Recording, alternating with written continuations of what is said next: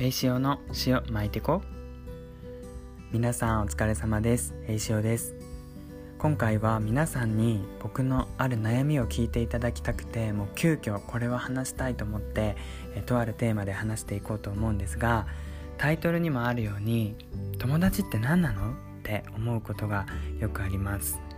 先日彼と話をしていて僕の学生時代の友達の話になったんですね。で一緒にこう写真を見ながらこれは大学の時の友達でなんとかっていう子だよとかこんなことしてるよとかいう話をしててそれで僕はその友達には自分がセクシャルマイノリティであることをあの伝えてないし、まあ、その子に限らず誰一人として友達にはまだね伝えられてないよっていう話をしたんですね。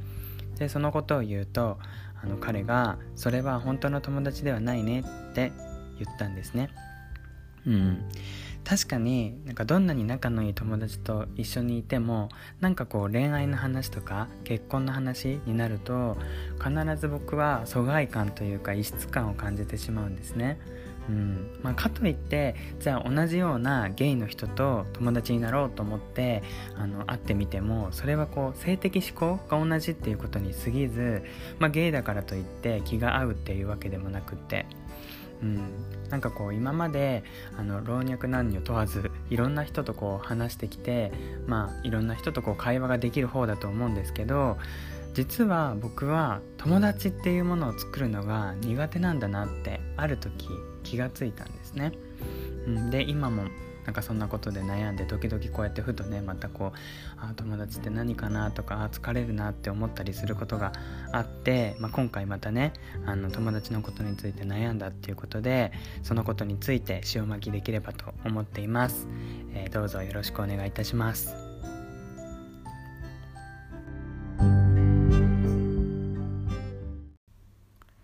まず友達って何なんだろうなっていうことから考えていきたいんですけどうーん。初めこう友達っていうと小学校の時とかってこうなんとなくうーんまあ一緒のクラスの子だったりとか住んでる場所が近所だったりとかする子が最初こう友達になっていってそこから共通のこう趣味とか、まあ、ゲームが好きとかあの好きなアニメが同じとかそういうところからだんだんこう一緒に遊んだりとかしていく感じかなと思うんですけど。うんうんじゃあまあそうやってね友達を作ってきましたと。でもまあある時ねまた大概高校ぐらいからだと思うんですけど高校に進学するのと同時に結構進路もバラバラになってくるじゃないですか。まあ小中ぐらいまでは、まあ、受験とかそういうのがない限りは、まあ、引っ越しとかねそういうのがない限りはある程度こう同じまあ、同じというか近くでね友達って過ごしてると思うんですけど、まあ、高校大学とかになってくるともうどんどんどんどんそのかつて友達だった人とのこう物理的な距離が空いてしまってどうしてもお互いに新しい友達ができたりその連絡を取らなくなったりとかしてくると思うんですよ。で、まあ、そういう時にね皆さんもこう節目節目で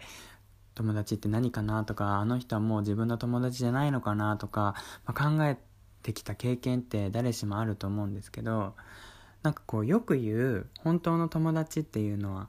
何だと思います？皆さん。うん。まああのさっきお話しした彼の話で言うと、まあ、自分のその言いにくいことっていうのかな？自分のことを何でも話せるっていう人が、まあ、もしかしたら本当の友達かもしれないしまあ仮にね裏切られたとしても相手のことをこう許してあげられたりとかあ誰々だったら仕方ないねっていうふうに思えたりするのがなんか本当の友達というかまあ本当のっていう表現がうんいいかどうか分かんないんですけど、まあ、大切にしたい友達なのかななんていうことは思ったりします。僕が友達のことで悩む時ってあの大概原因って似通ってて、うん、一つはなんかこう嫉妬みたいな感じですね、まあ、よくあるこうね女子のグループってドロドロしてるとか言ってよく言われると思うんですけどなんかそんな感じに似てますね。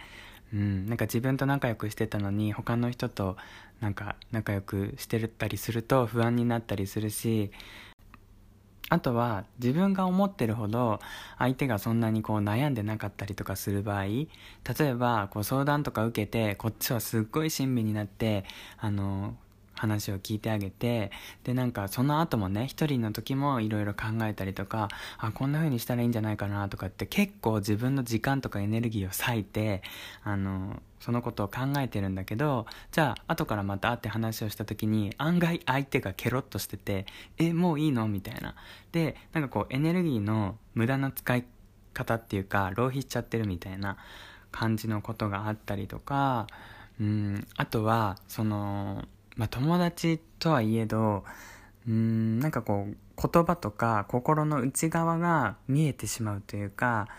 うん表面上ではこうやって言ってるけどあきっとこうやって思ってるんだろうなとかっていうのが僕はどっちかというとなんかもう分かってしまう方なんですよ。もうもちろんそれがうん被害妄想だったりとか勘違いっていうこともあると思うんですけど、まあ、大概当たってることが多いです。うん、なんか変な話直感的にねあなんかこの人はこう思ってるなとかあこの人ちょっと合わないかもとかなんかそういうのがパッてこう瞬時に何て言ったらいいのかな察知できるというか、まあ、超能力とかではないんですけどまあ一つの自分のなんかこう持ってるものなのかななんて思ってますなんかそういうことでこうまあ、友達というか人間関係というかね一緒にいたりとか話したりとかするとちょっとね疲れちゃったりとか悩んじゃったりっていうことが今までありました。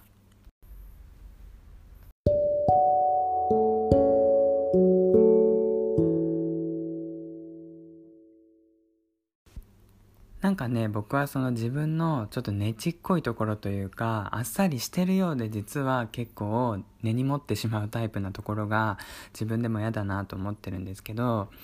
なんかどうしてその継続的に連絡を取ったりとか普段こう土日にね休みの日に遊んだりとかする友達ができないのかななんてよく思ったりするんですよね。まあもちろんねなんかうーん誘われたりとかすることもあって学生の時とかもね一緒にご飯食べたりとかしてたんですけどなんか僕自分の予期してない時とかに連絡が来たりとかするとあ面倒くさいなと思って断っちゃったりとかするんですよね。でそういうことが続くとやっぱり誘われる頻度も少なくなってくるじゃないですか。でまあそれはそれで別にいいやとは思ってたんですけどうーんなんかこう大人になってみるとなんかこう仕事だったり恋愛だったりね、日々こう疲れたり悩んだりすることが他にたくさんあってじゃあそのことをねやっぱり他にエネルギーを向けてうんストレス発散をしようってなった時に友達の存在とかうん休みの日に一緒に過ごせる人っていうのは結構大切だなと思って。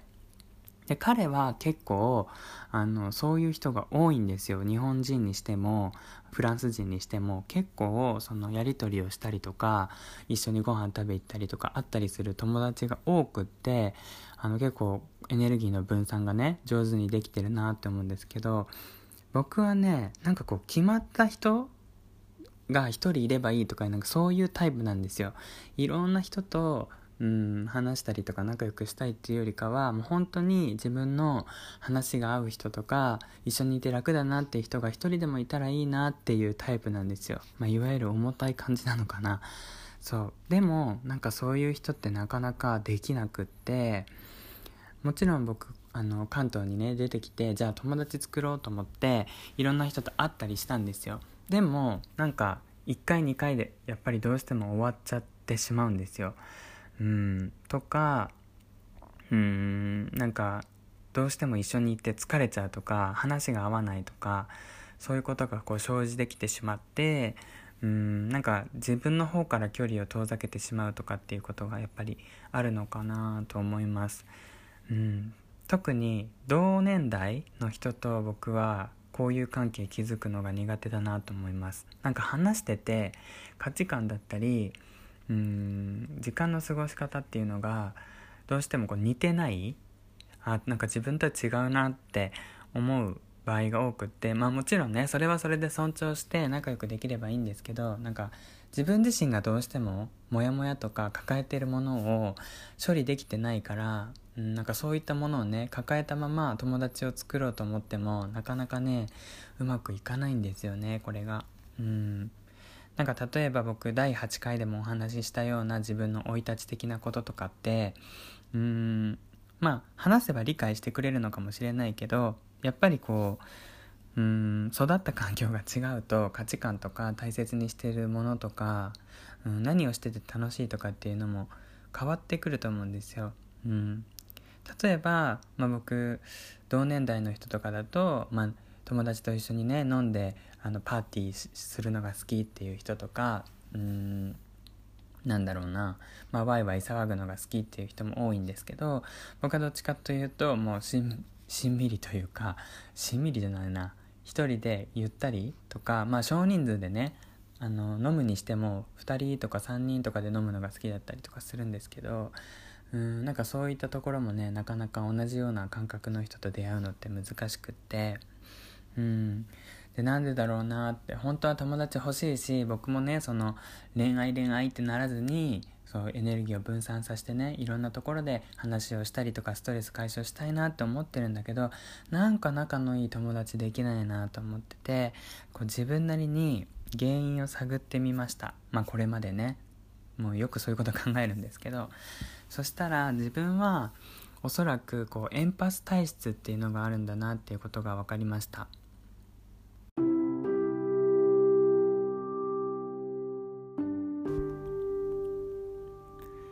あのインターネットでねエンパスとかって調べると出てくるんで参考にしていただきたいんですけれども、えーと、今回もねちょっとインターネットの方で検索したものを参考に皆さんにご紹介させていただこうと思います。えっ、ー、とですねエンパスとは共感力が高いっていうことなんですよ、まあ、人の気持ちに同調しやすいとかこう人にはね周りにはあんまり理解されないんだけど物事をこう直感的にねあって分かるって感じそういう感覚、うん、でなんかこうそれそれは生まれながらにしてねやっぱりこう持ってるその人のうん特性というかその人らしさみたいなんですけど、まあ、こう HSP って皆さん聞いたことありますか？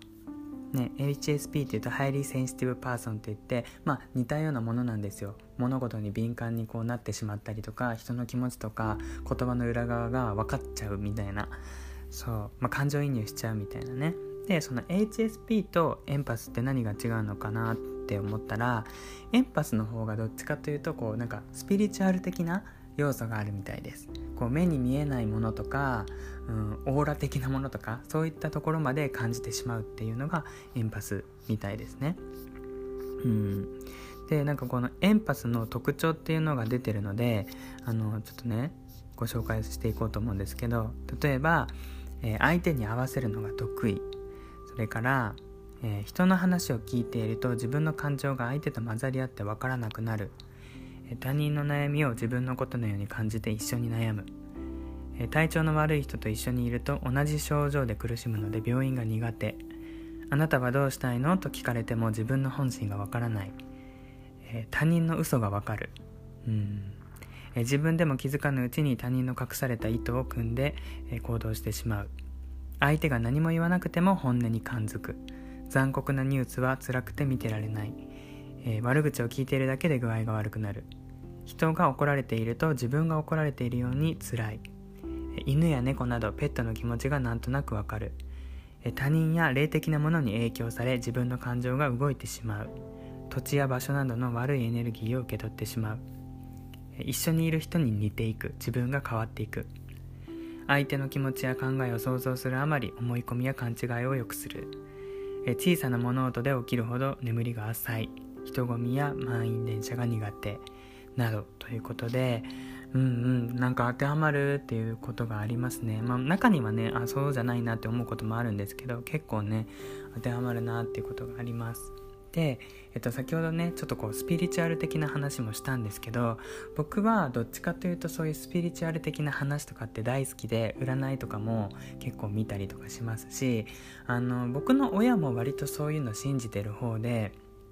うんうんなんかねお祓いとかねあとはなんかこう僕もねあの家庭環境複雑なんですよ。だからなんでこんなになんか悪いことというか不吉なことが続いていくんだろうなって思った時によくねこう霊媒師じゃないですけどなんかこう見える人がいたりとかするじゃないですか。だからそういう人のところに僕もね見に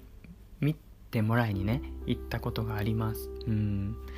でなんかそういう時に言われることって大概自分はもうねすでに分かってたりとかするんですよ。え何？そんなこと？みたいな。ね、周りはすごい評判良くて、あの人当たるよ、見てもらってとか言って言うんだけど、僕行ったら何気にね、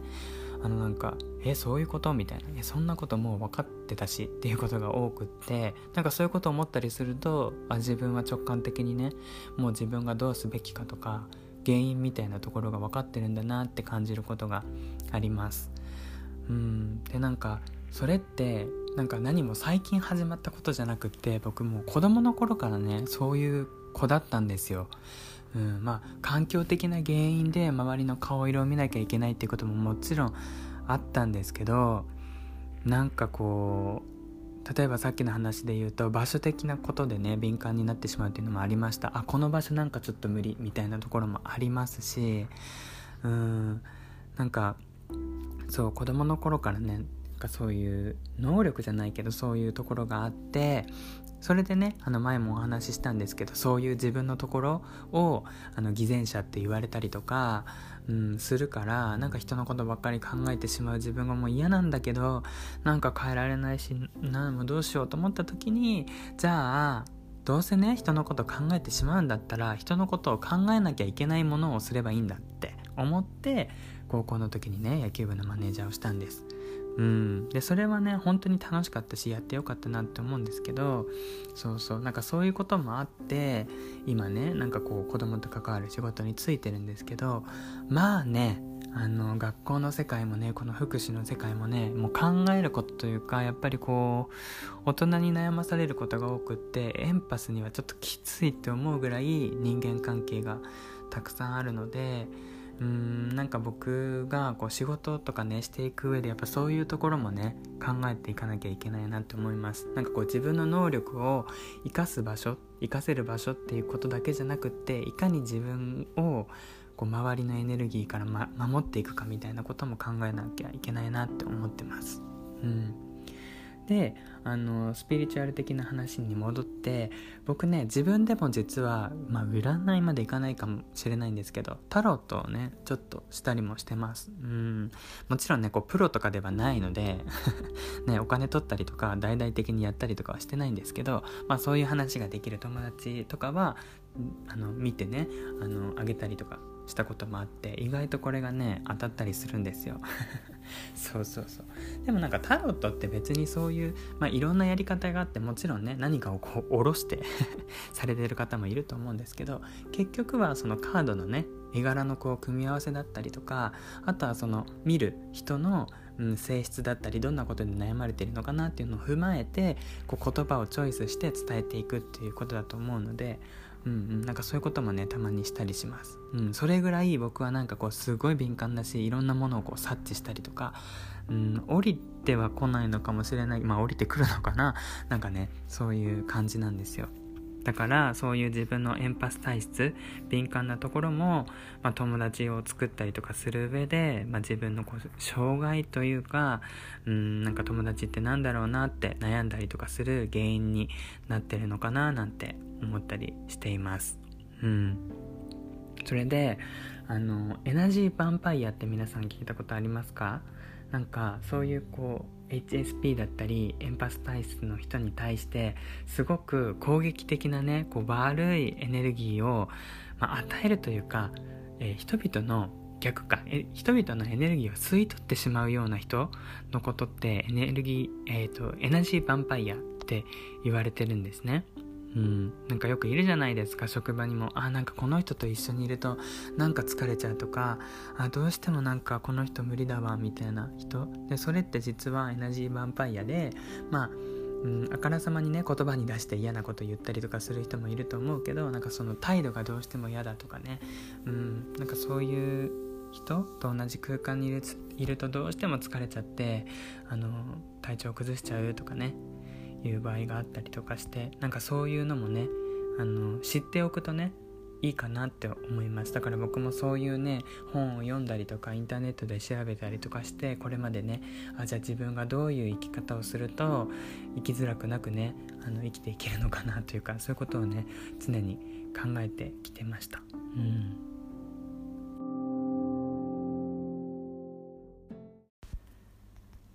なんかね結構こう込み入った話をしてるんですけど大丈夫ですかね？きっとねこういう話が苦手な方もいらっしゃいますよね。うんうん。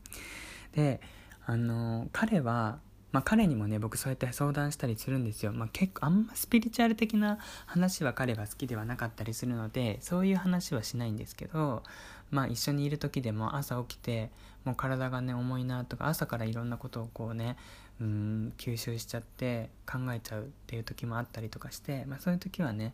あの彼にも正直に言ってまたねちょっと朝からいろんなものをねこうちょっと吸収してしまってるとかって言うと、まあ、彼はね理解してくれたりとか、うん、するんですよね。ですごくまあ繊細というか、うん、センシティブだし、うん、エンパシーなところがあるねっていう話は、まあ、彼もね、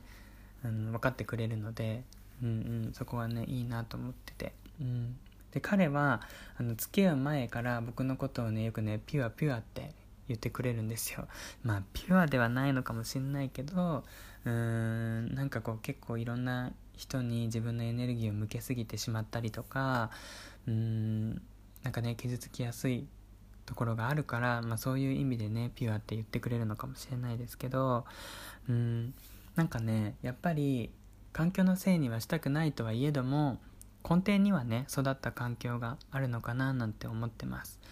あの僕それこそもう中学生の時とかかな中学生の時か。初めてアダルト・チルドレンっていう言葉を知ったんですよ。でそれも先生に言われて初めて知りました。もしかしたらあの石尾くんはアダルト・チルドレンかもしれないねって言われてでアダルト・チルドレンっていう言葉をねその時に調べたんです。で何かなってあの今回改めて調べたんですけどあのアダルト・チルドレンとは子供の時に家庭内にトラブルがありトラウマを抱えたまま大人になった方々のことを指します親が離婚してしまった、親がアルコール依存症で夫婦喧嘩ばかりしていた、などその理由は人それぞれですが、症状も人それぞれ多岐にわたります。自分を否定したり、他人と親密な関係を持てなかったりするのです。まさにですよね。まさにこの友達が作れないっていうね。その症状を緩和させるには、人のせいにしないで生きてきた自分を解放してあげることが一番です。そのね、解放するっていうのが難しいから困ってるんですけどね。そうそうそう。うん、アダルトチルドレンの原因っていうのもありますね。うん、アダルトチルドレンになる原因と言われているのは機能不全家庭の中で育つことです。機能不全家庭というのは家庭内で身体虐待や精神的虐待性的虐待が日常的に行っているあ起こっている家庭のことでこの中で育ってしまうとこの病気にかかってしまう可能性があります。両親や家族に十分な愛情を与えてもらえなかったり、または逆に両親や家族から愛情を受けすぎた場合にもかかる場合があります。まあ、毒親とかですよね、いわゆる。うん、なんかわかるな。うん、僕は身体的虐待はなかったですけど、精神的虐待はありましたね。うん、やっぱり父親にあの死ねとかね言われて育ってましたし、うん、なんか好きで作ったわけじゃねえとかね そうそうまあなんか今でこそはいはいって感じで流せますけどやっぱね子供の時にそれ言われちゃうとねやっぱねトラウマ的にずっと残りますよね。うん。それからアダルトチルドレンの症状っていうのもあってえアダルトチルドレンの症状には様々なものがあります。ありのままの自分に価値がないと感じてしまう。自分の意見を言えず極端に周囲の反応を伺う。些細なことでの嘘、何か問題が発生した際に全ては自分の責任だと自分自身を強く責めてしまう、被害妄想があるなど多岐にわたります。これらの他にもありますが、十分な愛情を得られる得られずに育ってきたために、本当の自分は愛される価値がないと感じてしまうことが全てに共通していますということで。ね。そう。だから自分はね、アダルトチルドレンなのかもしれないなと思いながらね、まあ、過ごしてきたところなんですよね。うん。だからね、もうなんかこういう気持ちの波というか、いつ来るか自分でも予期できない時があるんですよ。もう急に泣きたくなったり、急にガクンって下がったりすることがあって、うんでなんかそれをねやっぱりねうん何て言うのかな育った環境がやっぱ自分と違ったりとかそういうことをまあ分かろうとしてくれない人に話してもやっぱね分からないんですよ。うんだからうーんやっぱりね自分で抱え込むしかないみたいな状況が今まであって、うん、今はねやっぱりこう彼っていう存在があるから、うん、彼に話をしたりとかすると、まあ、セルフコンパッションのこととかマインドフルネスのこととか教えてくれて僕もそのね本を今読んだりとかして勉強してるんですけどでもねそういう話を彼ばかりにすると今度はね恋愛に支障が出てくるわけですよ。うん、恋愛がうまくいかなくなっちゃったりするので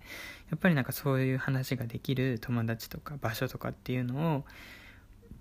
持ったりとか解消できる術っていうのがあった方がいいのかなって思いながら過ごしてるんですね。うん。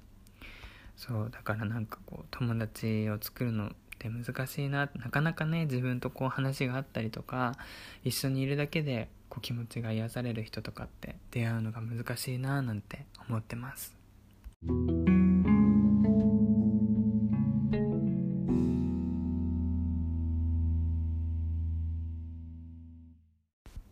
えー、まあねこんなことをねつらつらと話してきたんですけど僕はねこうやって話すだけで今少しねやっぱこう気持ちが軽くなってます聞いていただいてありがとうございますあのまあねこの話を聞いててもしかして自分そうかもとか自分もわかるわかる辛いって思ってる方にえっとね最後に、えっと、エンパスを緩和する方法っていうのがご紹介されてるので皆さんにもお伝えできればなと思って紹介しますねまずはよく眠るだそうですうん、エンパスの人は生活時のストレスから睡眠が浅い傾向にあります。質のいい睡眠をとることでストレスが緩和されるのです。うん。しかしそうは言っても寝ようとしても寝られないんだけど、質のいい睡眠って何？って思われる方も多いでしょう。ということで、なんかそういう方は生活にね、ルーティンを作るっていうのも大事みたいですよ。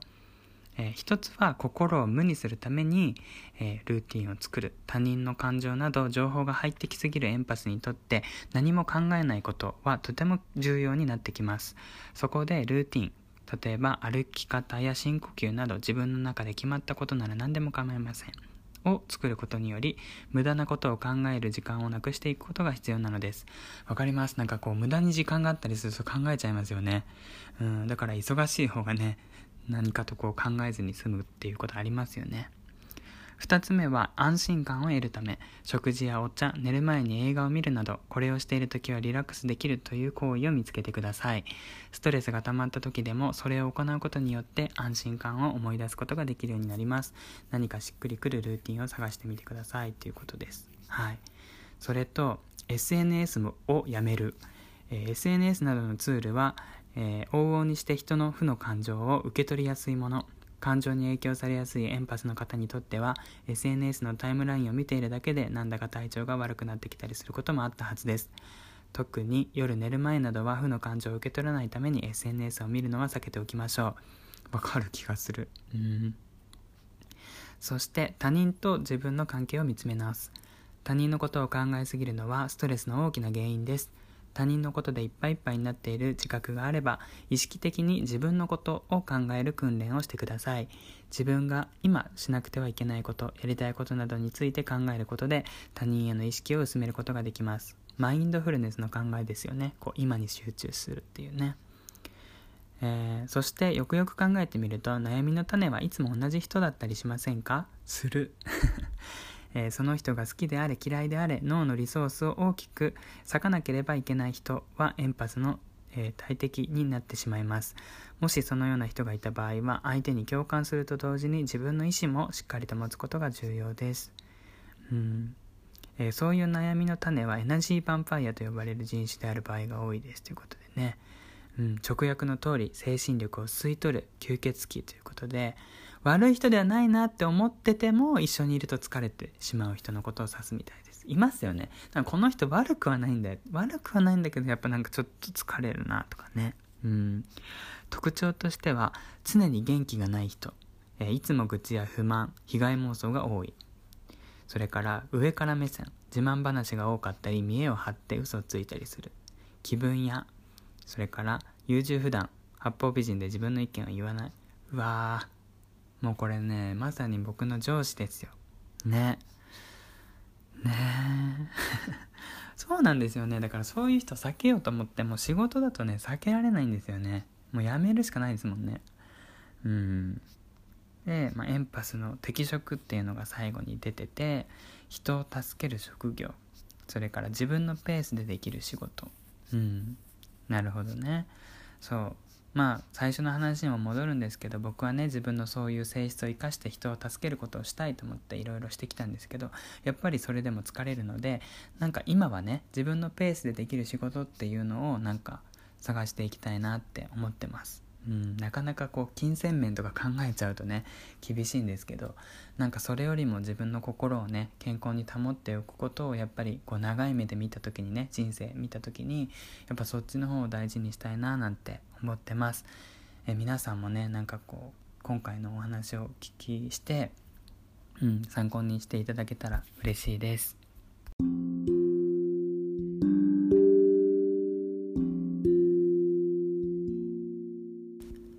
それでは最後にお便りをご紹介して終わりにしようと思います。えちゃまさんからです。いつもありがとうございます。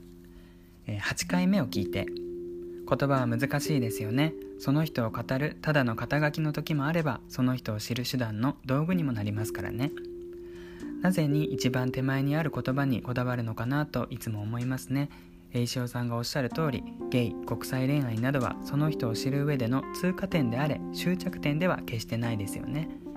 知ろうとする意欲というか気持ちが薄いのかな。その手前にある言葉はもしかしたら変わるかもしれないけどその奥にある基盤は変わらないからそこでめでたり喧嘩したり触れ合ったりする成長の方が楽しいと思います。私は棺桶に足を入れる時ああいい人生だったと自分が思えるように生きたいです。見送る人がいい人生だったねというよりは自分の人生ですもん。他の人が生きてくれるわけでも他の人の代わりに生きているわけではないですからね。そういう人生にするにはやっぱり私は出会うどんな人も一つの通過点にこだわらずたくさんの通過点を通りたいと思います。聞きながらよく考え込んでいます。そんな考える機会を与えてくれる栄翔さんに感謝です。立ち止まって考えるの大事ですよね。お体を大事にお過ごしくださいね。ということでありがとうございます。うん本当に本当に。うんなんかね僕もこのお便りを読んで今ねまたさらに元気になりました。ありがとうございます。そうですよね。なんかいろんな人に会ってうんまた友達になれなかったなとか仲良くなれなかったなとかいろいろ思ったりもするけどまああの通過点と思えばねうんそれも流せるのかななんて今思いました。うん。はい。ということで今回はこの辺で終わりにしたいと思います。ねなんか皆さんそれぞれいろんなことを考えたりすると思うんですけど、うんうん、僕はね今こんなことを考えてますっていう。はい今回でした。はい、えー、ここまでお付き合いいただきありがとうございました。Twitter それからお便り募集の方もしておりますので番組の概要欄エピソードメモをチェックしてみてください。皆さんからの素敵なお便りやレビューそしてシェアのおかげでこの番組も成長させていただくことができています。引き続きどうぞよろしくお願いいたします。これからも毎日頑張っておられる皆さんのもやっとした感情が少しでも軽くなるようなそんな場所にしたいと思っています。ではでは皆さんも塩を巻いていこうということでなんだかね逆にモヤモヤさせたり考えさせてしまって申し訳ないんですけど。ねはい。まあ考える機会をいただいて感謝してますという温かいね言葉をいただいたりとかするので僕も救われてます。ありがとうございます。ではではまた次回お会いしましょう。バイバーイ。